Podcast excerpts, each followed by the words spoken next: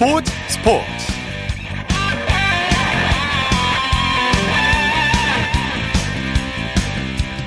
여러분 안녕하십니까 아나운서 이영호입니다 오늘은 이창진 아나운서의 개인적인 사정으로 제가 대신 진행하겠습니다 한국 피기어의 간판 차준환 선수가 국가대표 1차 선발전에서 남자 쇼트 프로그램 1위에 올랐습니다. 이 발목 부상에도 불구하고 멋진 연기를 선보였는데요.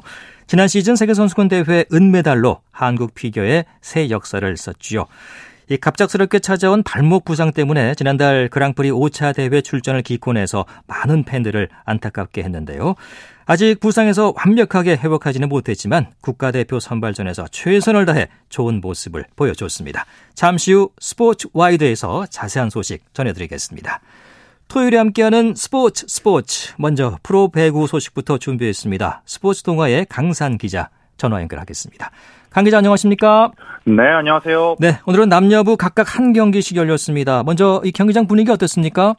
네, 오늘 남자부 경기가 열린 수원 K리그 경기가 두 경기나 열린 가운데 배구를 사랑하는 1,399명의 팬들이 체육관을 찾았고요. 네. 여자부 경기가 열린 대전에도 2,956명의 많은 팬이 방문했습니다. 날씨가 추워지는 가운데 따뜻하게 선수들과 호흡할 수 있는 배구장은 굉장히 좋은 선택지가 아닐까 싶습니다. 네, 이런 추운 날씨에 뭐 실내 스포츠 경기장이 제격이지요. 자, 남자부 경기부터 살펴보겠습니다. 한국전력의 질주는 이어졌고요. 반면에 KB손해보험은 12연패 아, 수렁에 빠졌어요. 그렇습니다. 남자부 경기에선 한국전력이 KB손해보험을 3대 0으로 꺾고 6연승, 승점 21점으로 5위를 유지했습니다. 네. 3위 삼성화재, 4위 OK금융그룹과 승점 동률이 됐고요. KB손해보험은 구단 역대 최다 타이인 12연패에 빠지며 최하위를 면치 못했습니다. 네, 한국전력은 뭐 블로킹부터 서브, 범실 뭐 모든 면에서 KB손해보험을 압도했죠. 그렇죠. 오늘 공격만 보면 큰 차이가 없었지만 블로킹에서 9대 7, 서브에서 7대 3으로 앞섰고요. 특히 범실이 22개를 기록한 KB손해보험의 절반도 되지 않는 10개로 불필요한 실점을 막았습니다. 또 흐름을 넘겨줄 수 있었던 3세트 듀스 승부까지 이겨냈고 타이스가 서브 3개 포함 18점, 임성진이 블로킹 4개 포함 14점을 올리면서 승리를 이끌었습니다. 네. 자, 반면에 KB손해보험은 오늘도 어, 무기력한 모습이었어요.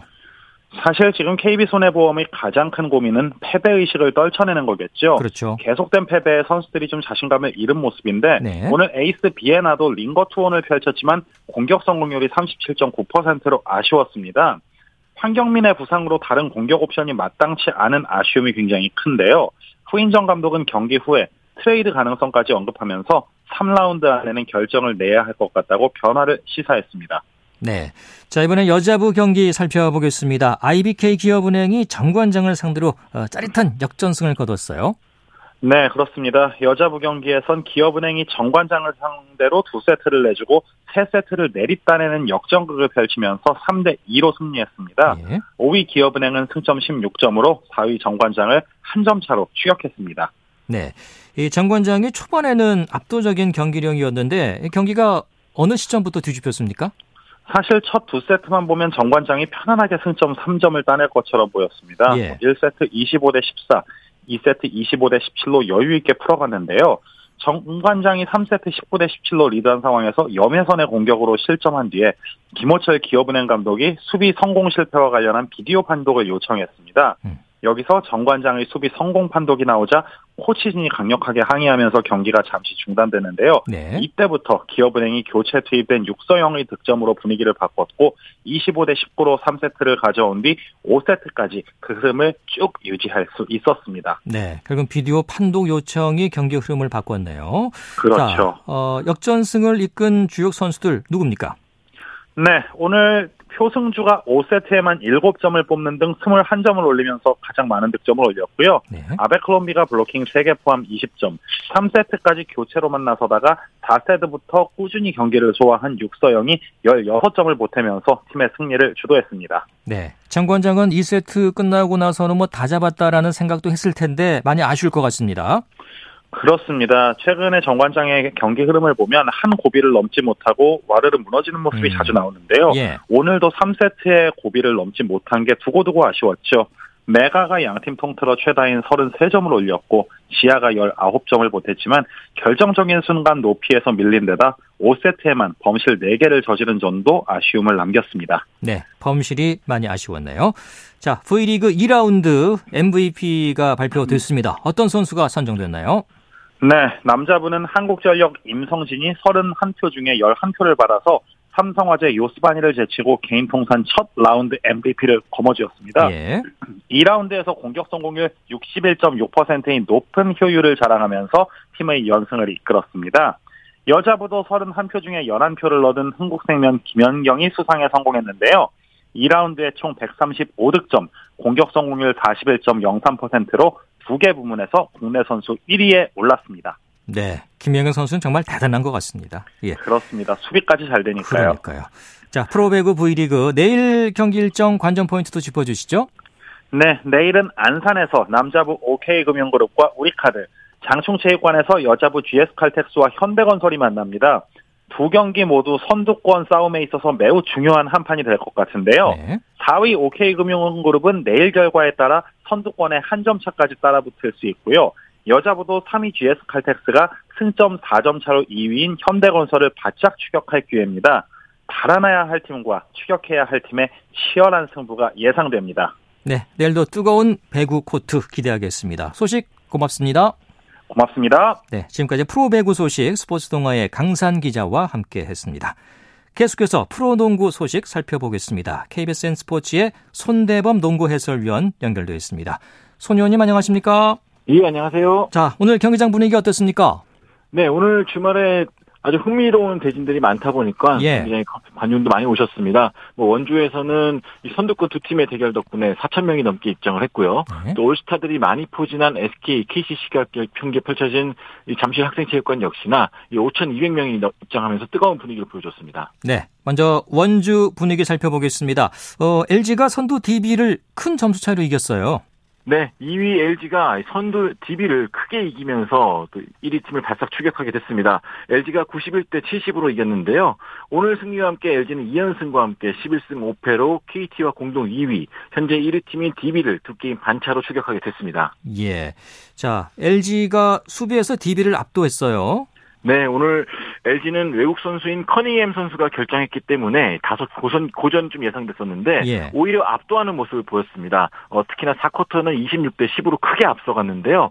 어, 공수 조화가 굉장히 돋보였던 반면에 DB 같은 경우는 긴 휴식이 독이 됐는지 이 몸이 많이 무거운 음. 모습을 보였습니다. 네, 그리고 LG는 뭐 주전 선수들이 활약을 아주 고르게 펼쳤어요. 그렇습니다. 오늘 마레이 선수가 17득점에 리바운드를 24개나 잡아냈는데 이제 3경기 연속으로 리바운드 20개 이상을 잡아내고 있습니다. 네. 또한 이재도와 양홍석, 정희재 역시 외곽을 잘 터트려주면서 기분 좋게 승리를 거뒀습니다. 네. 조상현 감독이 이런 얘기했다면서요. 선수들의 수비가 만들어낸 승리다. 예. 네. 맞습니다. 오늘 공격 지표에서 대부분 선두권을 달리고 있는 DB를 겨우 70점으로 묶었다는 것 자체가 대성공이라 말할 수가 있겠는데요. 조사영 감독이 칭찬할 만큼 오늘 선수들의 빠른 발과 또 투지가 돋보였던 그런 수비력이었습니다. 네. 자, 대구로 가보겠습니다. KT가 한국가스공사를 꺾고 이렇게 되면 5연승이 되는 거죠? 네.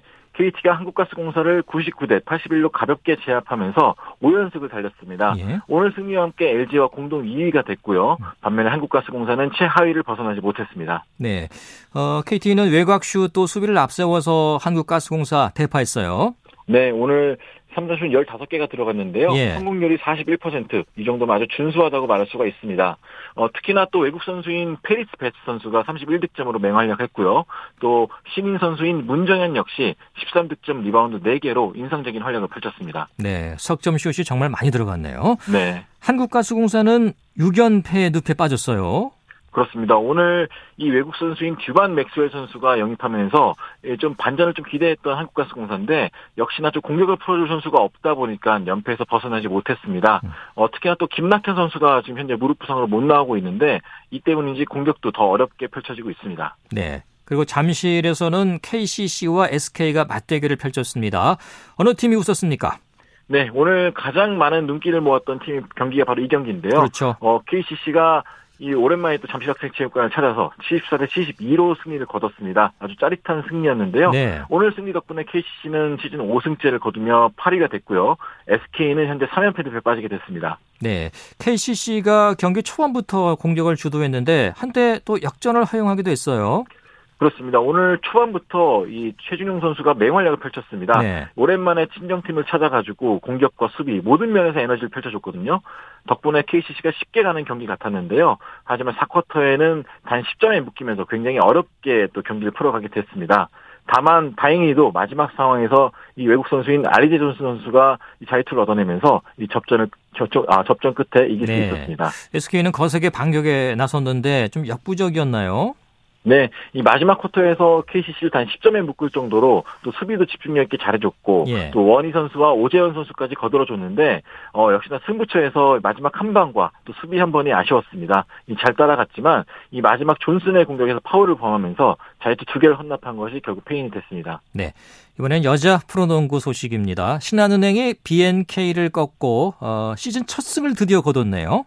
네, 오늘 신한은행이 마침내 시즌 첫 승을 신고했습니다. 예. 어, 66대 57로 BNK 썸을 꺾었는데요. 오늘 승리 덕분에 7연패를 끊고 마침내 W 칸에다가 1승을 거두게 되, 올리게 됐습니다. 반면에 BNK 썸은 이 지난 홈 경기에서 승리를 거뒀지만 연승을 이어가는데 실패했습니다. 네, 신한은행 선수들의 정말 1승에 대한 의지가 얼마나 강한지 경기력으로 다 보여줬던 것 같습니다.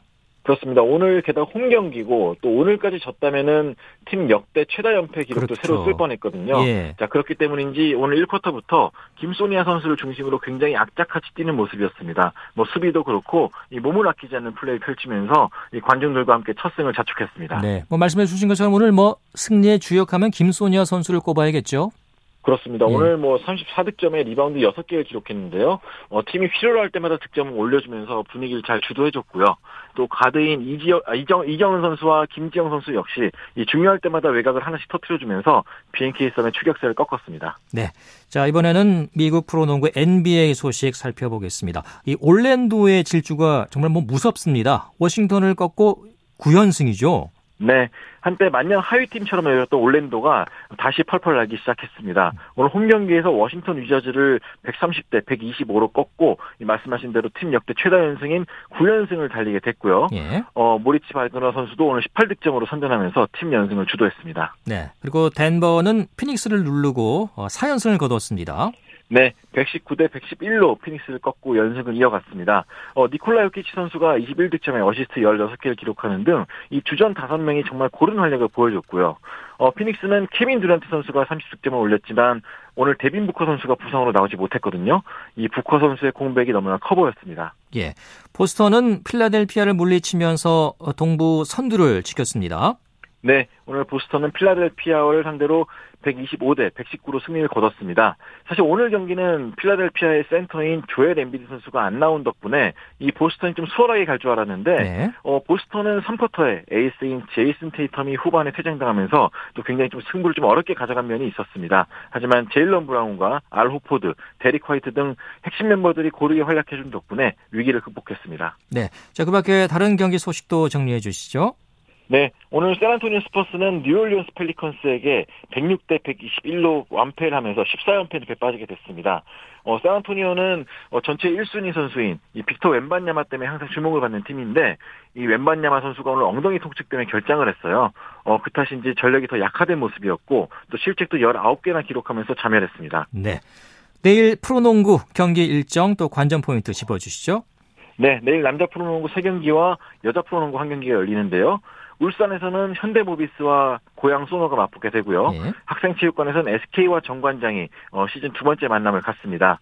이 정관장으로 이적한 최성원 선수가 이적 후 처음으로 잠실을 찾습니다. 또 부산에서는 KCC와 삼성이 만납니다. 이 삼성은 현재 원정 20연패 중인데 어, 이 기록이 내일도 이어질지 아니면은 이틀 연속 경기를 치르면서 피곤해진 KCC 상대로 연패에서 탈출할지 기대를 모으고 있습니다. 또 여자 농구는 부천 하나원큐와 또 삼성생명이 만나게 됩니다. 네, 내일 프로농구 경기도 기대하겠습니다. 소식 고맙습니다. 고맙습니다. 네, 프로농구 소식 KBSN 스포츠의 손대범 농구 해설위원과 함께했습니다.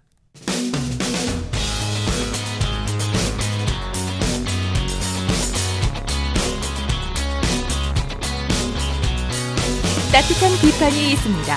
냉철한 분석이 있습니다. 스포츠 스포츠 네, 계속해서 국내외 축구 소식 살펴보겠습니다. 중앙일보 김효경 기자와 함께합니다. 김 기자 안녕하십니까? 네, 안녕하십니까? 네, 아, 저도 축구를 중계하는 캐스터 입장에서 어, 좀 어, 수원 팬들 정말 가슴 아픈 소식이네요. 수원 삼성이 결국 2부 리그 강등이 확정됐어요. 네, 충격적인 일인데요. 예. 축구명, 축구 명가인 수원 삼성이 결국 2부 리그로 떨어졌습니다. 예. 오늘 수원 월드컵 경기장에서 열린 최종 38라운드 강원FC와의 홈 경기에서 0대 0으로 비겼습니다. 수원은 승점 1점을 보태 33점이 됐고요. 제주 유나이티드와 1대1 무승부를 거둔 수원FC와 동률을 기록했습니다. 그러나 다득점에서 44골을 넣은 수원FC가 앞서 11위, 수원 삼성이 12위 최하위가 됐습니다. 예. 수원은 1996년 창단 이후 4번이나 K리그에서 우승한 명문 구단입니다. 지금까지 한 번도 2부에 떨어지지 않은 6팀 중 하나였는데요. 내년 시즌을 2부 리그에서 맞이하게 됐습니다. 예, 열성적이기로 유명한 수원 삼성 팬들도 경기 내내 힘을 불어넣었지만 쓸쓸한 모습을 지켜봐야 했습니다. 네, 뭐 K리그 최고의 또 히트 상품 슈퍼리그도 어, 슈퍼매치도 어, 당분간은 이 일부 리그에서는 볼 수 없게 됐는데 수원 강등의 원인은 뭘까요? 네, 아무래도 2014년 좀 모기업이 삼성전자에서 제일기획으로 바뀐 뒤 투자가 확연히 줄어든 게 클 것 같습니다. 예. 과거 수원은 레알 수원이라고 불릴 만큼 국가대표급 선수들을 많이 보유했었죠. 어, 최근에는 유스 시스템인 메탄고에서 좋은 선수를 계속 배출했지만 예전에 비해서 외국인 선수나 좀 특급 선수들을 데려오지 못하면서 성적이 조금씩 내려왔습니다. 지난 시즌에도 12위에 그친 뒤 겨우 플레이오프 끝에 살아남았었는데요. 특히 또 구단이 최근 수원 삼성 출신 스타들을 연이어 감독으로 선임하는 이 리얼블루 정책을 펼쳤는데 네. 이것도 결과적으로는 실패로 돌아갔습니다. 올해도 9월 말 레전드인 플레잉 코치 염기훈 감독 대행이 팀을 지휘하면서 막판 뒷심을 발휘했지만 결국 탈꼴찌에 실패했습니다. 네. 자, 수원 삼성은 이렇게 해서 내년에는 아, K리그 2에서 보게 되겠고요. 강원과 수원 FC는 그래도 가까스로 생존의 기회를 일단 잡았습니다. 네, 강원은 수원과 비기면서 승점 34점, 10위를 지켜냈습니다. 네. 오늘 경기는 윤정환 감독이 징계로 벤치를 지키지 못해서 정경호 코치가 지휘를 했는데요. 수원을 상대로 줄곧 우세한 경기를 펼친 끝에 플레이오프 티켓을 확보했습니다. 그리고 수원FC도 하마터면 다이렉트 강등을 당할 뻔했습니다. 예. 오늘 전반 5분 제주 김건웅에게 선제골을 내줬는데요. 후반 5분에 이영재 선수가 날카로운 왼발 프리킥으로 동점을 만들었습니다. 1대1로 먼저 경기를 마친 뒤 초조하게 강원과 수원 경기 결과를 지켜봤던 수원FC와 선수 팬들 그리고 가까스로 웃을 수 있었습니다. 네. 자, 이렇게 해서 K리그 일단 정규리그는 마무리가 됐고요. 어, K리그 2의 또 선두권 팀들과 승강 플레이오프를 펼치게 되잖아요. 일정이 어떻게 됩니까? 네, 그렇습니다. 어, 2부 리그에서 플레이오프에서 오늘 김포가 승리하면서 이제 대진표가 완성이 됐는데요. 예. K리그2 2위 부산과 K리그1 11위 수원FC의 경기가 6일과 9일 치러집니다. 예. 1, 2차전 합계 스코어로 1부에 올라갈 팀을 가리는데요. 부산의 경우에는 수비력이 좋지만 공격력이 조금 약하고 수원은 공격력이 좋지만 수비력이 약하기 때문에 상당히 흥미로운 승부가 예상이 됩니다. 네. 그리고 K리그2 플레이오프 승자 김포와 K리그1 12 강원의 대결도 같은 날 같은 시간에 열리는데요. 올해 FA컵에서 한번 만났는데 그 대결에서는 강원이 3대 2로 이겼었습니다. 네, 다음 주 말에 이제 모든 게 다 가려지겠습니다. 예, KBS 스포츠도 중계를 준비하고 있으니까요. 많이 기대해 주시고요. 어, 우리 김민재 선수 어, 올해 또 휴식을 좀 가졌는데 어, 오늘 우니온 베를린전에서 다시 돌아온다죠? 네, 미네는 밤 11시 30분부터 알리안츠 아레나에서 우니온 베를린과 13라운드 경기를 치릅니다. 네. 전날 열린 기자회견에 참석한 투헬 감독이 FC 코베, 코펜하겐과의 챔피언스 리그에서 결장했던 김민재 그리고 추포모팅, 마즈라위 등의 상태를 전했습니다. 당시 김민재 선수는 경기 하루 전날 팀 훈련에 불참하면서 결장을 했었고 뮌헨이 구단 공식 SNS를 통해 엉덩이 쪽 타박상 때문이라고 발표를 했습니다. 결국 김민재 대신에 미드필더인 레온 고레츠카가 수비수로 나섰는데요. 이번 주말 리그 경기에는 김민재와 추포모팅이 모두 나올 수 있다고 투엘 감독이 이야기를 했습니다. 그리고 어제 구단 SNS에도 김민재 선수가 눈을 맞으면서 훈련하는 모습이 담긴 사진이 올라왔습니다. 그동안 나폴리와 한국 축구대표팀 미넨까지 1년 동안 정말 세계 팀에서 많이 뛰었던 김민재 선수 거의 네. 쉬지를 못했었죠. 그렇죠. 특히 또 군사훈련까지 받는 강행군이었는데요. 쉬고 돌아온 이번 경기 활약이 기대됩니다. 네. 그리고 울버햄튼의 황희찬 선수는 어, 리그 선두 아스널을 상대합니다.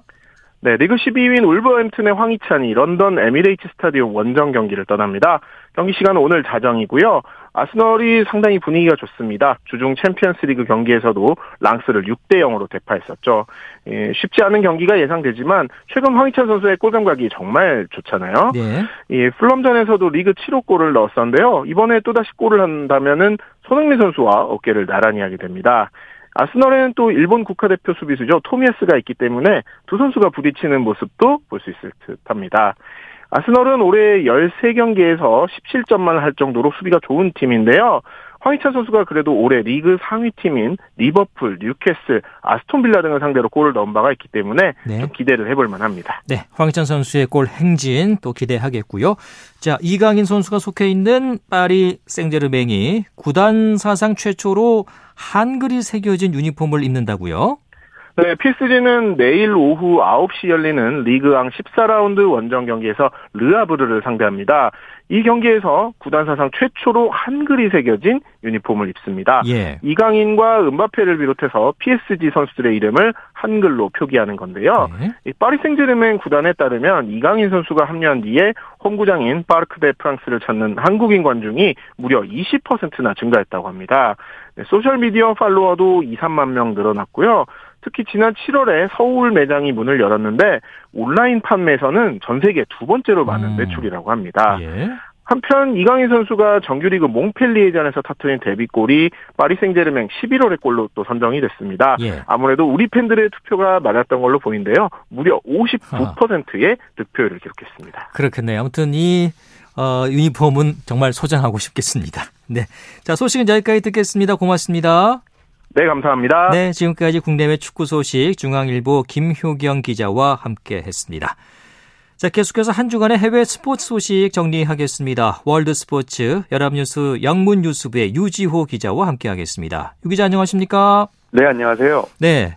어, IOC가 2030년, 2034년 어, 동계올림픽 단독 후보지를 선정했다고 하는데 어디입니까?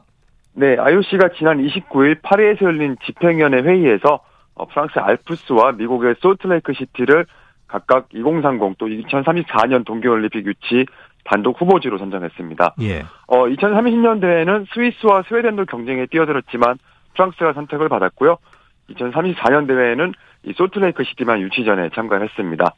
어, 다만 이번 후보지에서 떨어진 스위스에는 2038년 올림픽 유치에 대한 대회 대화 우선권 지위가 부여됐고요. 네. 어, 이번 집행위 결정은 내년 IOC 위원들의 투표를 통해 최종 확정될 예정입니다.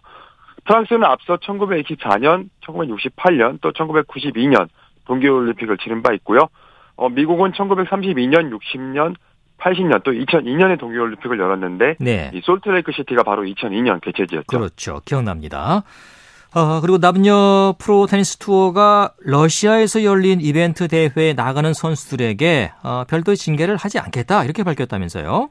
네, 이 로이터 통신의 지난 29일 보도에 따르면 이 남녀 투어죠. ATP 투어와 WTA 투어 모두 러시아 이벤트 대회를 지지하지는 않지만 참가 선수들에게 징계는 내리지 않겠다는 입장을 밝혔습니다. 예. 어, 이 대회는 이번 주말 러시아 상트페테르부르크에서 열리고 있는데요. 러시아 에너지 기업 가스프롬이 후원하고 있습니다. 어, 참가 선수들은 러시아 출신 선수들 외에 어, 스페인의 로베르토 바우티스타 아굿, 또 프랑스의 아드리안 만나리로, 카자흐스탄의 율리아 푸틴체바 등이 있는데요. 이 양대 투어는 지난 2022년 러시아의 우크라이나 침공 이후에 어, 러시아 선수들의 국명, 국기 또 국가 사용 등을 금지하고 있고요. 예. 러시아에서는 투어 공식 대회도 열지 않고 그렇죠. 있습니다. 네. 어, 이탈리아는 47년 만에 테니스 국가 대항전이죠. 데이비스컵에서 우승을 차지했네요. 네, 이탈리아가 지난 27일 스페인 말라가에서 열린 데이비스컵 결승에서 호주를 2대 0으로 꺾고 정상에 올랐습니다. 1976년 이후 47년 아, 만에 통산 두 번째 우승을 달성했는데요. 네. 어, 먼저 제1단식에 나간 세계 44위 마테오, 마테오 아르날디가 42위 선수 알렉세이 포피린을 세트 스코어 2대 1로 꺾었고요. 2단식에서는 세계 4위 얀니르 신네르가 12위 알렉스 디미노어를 2대 0으로 제압하면서 3, 3, 세, 어, 세 번째 복식 경기가 필요 없이 우승을 확정지었습니다. 어, 특히 신내르는 세르비아를 만나 4강에서 세계 1위 노박 조코비치를 물리치면서 음. 우승에 큰 공을 세웠고요. 네. 어, 이탈리아는 앞서 데이비스컵 통산 6번 준우승 가운데 3번을 호주와 결승에서 패했는데 이번에는 결승전에서 호주를 꺾으며 우승을 차지했습니다. 네. 그리고 호주 하면 수영 강국이고 또 올해 세계 수영 선수권 경영 종목에서 가장 많은 금메달을 따기도 했는데 내년 세계 수영 선수권 대회 핵심 선수들 없이 나가겠다 이렇게 밝혔다면서요? 네, 이 상황이 지금 그렇게 됐습니다. 예. 로한 테일러 호주 경영 대표팀 감독이 어, 지난 1일 로이터 AFP 통신과 인터뷰에서 어, 몇몇 선수가 2월 열리는 도하 세계 선수권 불참 의사를 밝혔다고 했는데요. 이는 7월 어, 열리는 파리올림픽에 전념하기 위한 결정이라고 설명했습니다. 예. 또 올림픽에 전념하려는 선수들의 세계 선수권 출전을 강요할 수는 없다고 말했고요. 어, 도하 대회를 올림픽 준비 과정으로 보는 선수들을 선발할 것이라고 말했습니다. 어, 도하로 가는 경영 선수는 20명 미만일 것이라고 했는데요. 호주는 올 7월 후쿠오카에서 열린 대회에서는 경영과 오픈워터 스위밍에 38명을 보낸 바 있습니다. 또 이 이 대회 경영에서만 금메달 13개를 따면서 미국을 제치고 금메달 순위 1위에 올랐고요. 네. 특히 경영 종목에서 나온 세계 신기록 9개 중에 5개를 호주 선수들이 만들었습니다. 어, 후쿠오카에서 여자 자유형 400m 세계 신기록을 세웠던 아리안 티트머스는 이미 도하 대회 불참을 선언했는데요. 네. 2년 전 도쿄올림픽 200m와 400m를 제패한 티트머스는 올림픽 2연패 도전에 지, 집중하기로 했습니다. 네. 황금기를 보내고 있는 우리 수영 선수들이 이 내년 수영, 세계 수영 선수권 대회에서 어, 더 좋은 성적을 내는데 도움이 될런지 혹시 모르겠습니다. 네. 소식은 여기까지 듣겠습니다. 고맙습니다. 네, 감사합니다. 네, 월드스포츠 연합뉴스 영문뉴스부의 유지호 기자였습니다. 쳤다 하면 홈런이고 슛 골이고 각본 없는 한편의 드라마 그것이 바로 그것이 바로 손에 잡힌 우승 트로피 목에 걸린 그 배달 너와 내가 하나 되는 그것이 바로 그것이 바로 그것이 바로 꿈꾸던 스포츠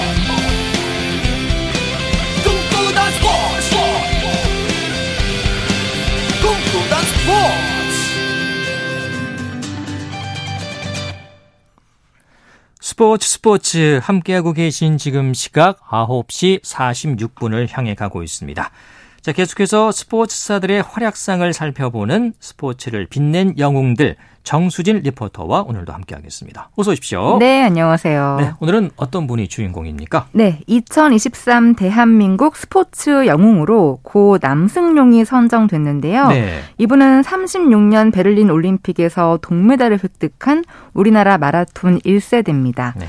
이 스포츠 영웅 선정위원회는 어려운 시대에도 굴하지 않고 국민들에게 희망을 심어준 점을 높이 평가했다고 했는데요.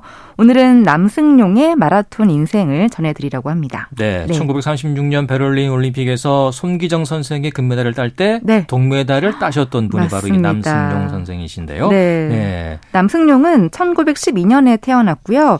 32년 제8회 조선신궁 경기대회 1위, 같은 해 전조선 중등학교 육상대회 1위, 그 다음 해에는 제20회 일본 육상 선수권 대회에서 2위를 기록했습니다. 네. 그리고 36년 베를린 올림픽에서는 세계 3위 를 한 건데요. 어, 그 당시 우리나라 선수들은 천으로 만든 운동화, 그러니까 일본식 버선에 고무 바닥을 덧댄 신발을 신고, 그러니까 네. 이게 충격 흡수도 안 되고 발 보호도 안 되는 걸 신고 42.195km를 뛰었습니다. 네. 네. 그럼에도 불구하고 송기정과 남승용이 이 시상대에 오르는데요. 음, 자세한 내용은 2011년 8월 27일에 방송된 KBS 네트워크 특선에서 들어보시죠. 네. 네. 네. 이 남승용은 대회 전에 고구마와 인절미로 영양 보충을 해야 하는 징크스가 있었거든요. 예, 예. 그런데 베를린에는 그 음식들이 없으니 주먹밥을 먹었는데 음. 그게 탈이 났던 아이고, 거예요. 네. 그렇죠. 네. 얘기 들은 했던 기억이 납니다. 네네네. 근데 그 상태에서도 이제 완주를 다 하시고 네. 동메달까지 목에 네. 거신 거잖아요. 맞습니다. 네. 특히 남승용은 후반에 사나이라는 별명답게 30km 지점에서 단 1km 만에 상위권에 진입을 또 했는데요. 이 1km 사이에 17명을 앞지르면서 33위에서 16위가 됩니다. 그리고 이 한계를 느끼는 마일 구간에서도 10명을 제치고 마지막 힘을 쥐어 짜내서 2위 영 국의 하퍼와는 단 19초 차이로 동메달을 획득하게 되죠. 네. 네. 1936년 베를린 올림픽 두 분이 시상대에 올랐고요. 어, 그 주어진 화분으로 어, 일장기를 가리고 또 네. 고개를 들질 못하셨어요. 맞습니다. 그렇죠? 네. 네. 왜냐하면 그 태극기가 아닌 일장기가 올라오고 또 애국가도 듣지 못했는데 그 일장기를 안 보려고 고개를 푹 숙이는 모습이었거든요. 네. 근데 이때 남승용은 이 송계정이 부러웠다고 합니다. 그러니까 금메달을 따서가 아니라 월계수 나무로 가슴에 일장기를 음. 가릴 수 있었기 아, 때문인데요. 남승용 없었, 없었군. 네네 예, 그렇죠. 예. 3위였으니까요. 예. 예. 그러니까 그만큼 일본인이 아니라 한국인임을 알리고 싶어 했습니다.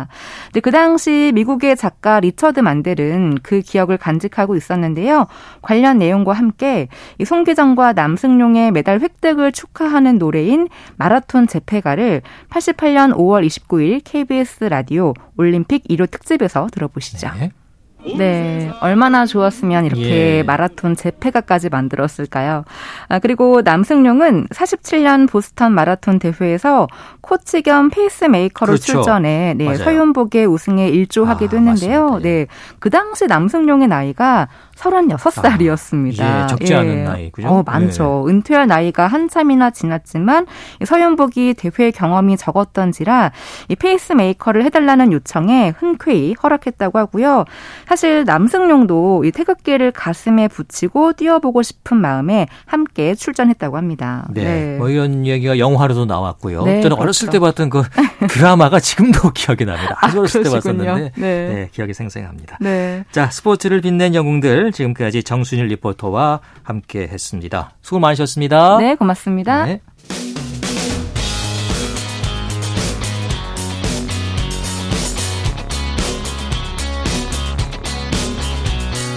따뜻한 비판이 있습니다. 냉철한 분석이 있습니다. 스포츠 스포츠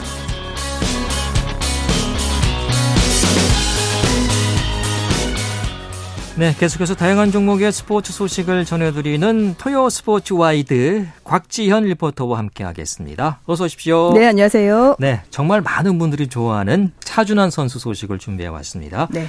발목 부상 때문에 올 시즌 좀 쉽지 않은 시간을 보내고 있는데 오랜만에 국내 무대에 모습을 드러냈습니다. 그렇습니다. 오늘 경기도 의정부 실내 빙상장에서 열린 전국 남녀 피겨스케이팅 회장배 랭킹 대회 쇼트 프로그램입니다.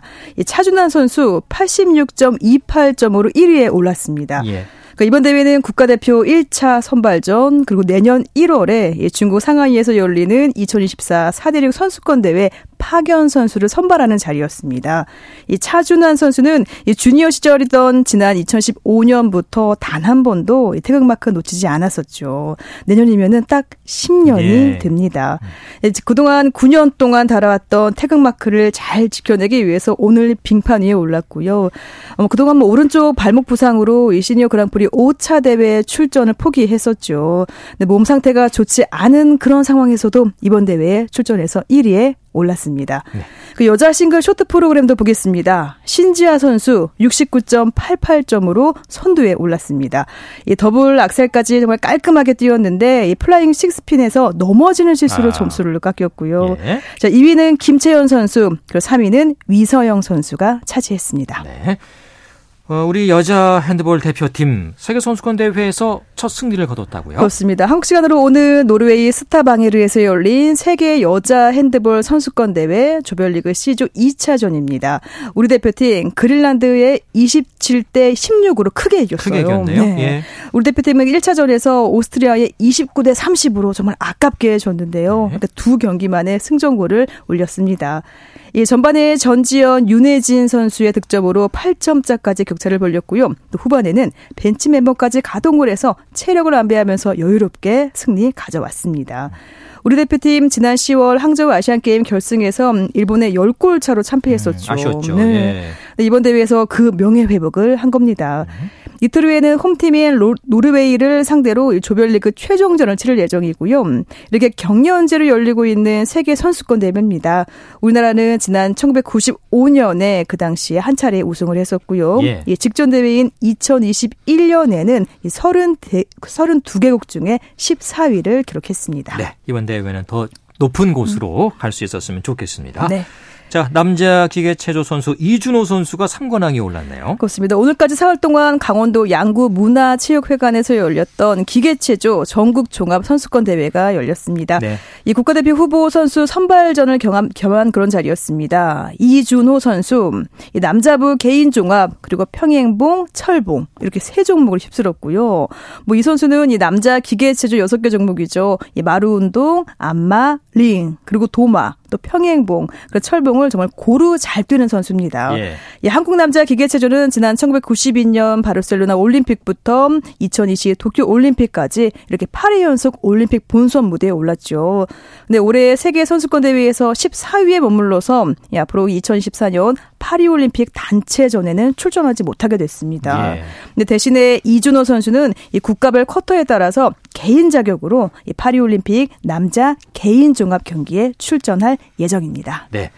자, 한국 여자 스피드 스케이팅 단거리 간판 선수 김민선 선수 어, 월드컵 3차 대회 나갔는데 1000m에서 7위에 올랐습니다. 그렇습니다. 한국 시간으로 오늘 노르웨이 스타방에르에서 열린 대회입니다. 여자 1000m division A에서 김민선 선수 1분 17초 43에 결승선 통과했습니다. 네. 이 3위에 오른 네덜란드 선수와는 0.69초 차였고요. 이 김민선 선수 주종목은 1000m가 아니라 500m예요. 예. 네, 1000m 이 개인 최고 기록은 1분 13초 79에는 못 미친 겁니다. 이 3조 인코스에서 카자흐스탄 선수와 경쟁을 했는데 이 첫 200m를 18초 0초 에 끊어서 전체 2위로 출발했습니다. 네, 뒷심을 발휘하지 못하고 최종 7위를 차지했습니다. 이 함께 출전한 이나연 선수는 1분 17초 87로 이 20명의 출전 선수 중에서 17위에 그쳤고요. 네. 이 남자 mass start division A에서는 정재원 선수가 6위에 머물렀습니다. 네. 자, 한국 주니어 여자 하키 대표팀 월드컵 조별리그 2차전을 가졌는데 아, 상대 아르헨티나에게 아쉽게 패했어요. 그렇습니다. 이 0대 3으로 졌고요. 1승 1패가 된 우리 대표팀은 이틀 후인 스페인과 3차전을 치를 예정입니다. 이번 대회 16개국에 출전해서 조 2위까지 8강에 나갈 수가 있는데요. 그래서 한국은 스페인과 3차전에 이겨야 8강을 노릴 수가 있게 됐습니다. 예. 이 비기면 스페인과 1승 1무 1패로 돌률이 되지만은 골 득실에서 스페인에 밀린 상황이 됐습니다. 네, 알겠습니다. 자, 아, 이런 스포츠 소식 함께 했습니다. 토요 스포츠 와이드 지금까지 곽지현 리포터였습니다. 수고 많으셨습니다. 네, 고맙습니다. 자, 스포츠 스포츠 오늘 준비한 소식은 여기까지입니다. 함께 해 주신 여러분 고맙습니다. 아나운서 이영호였습니다.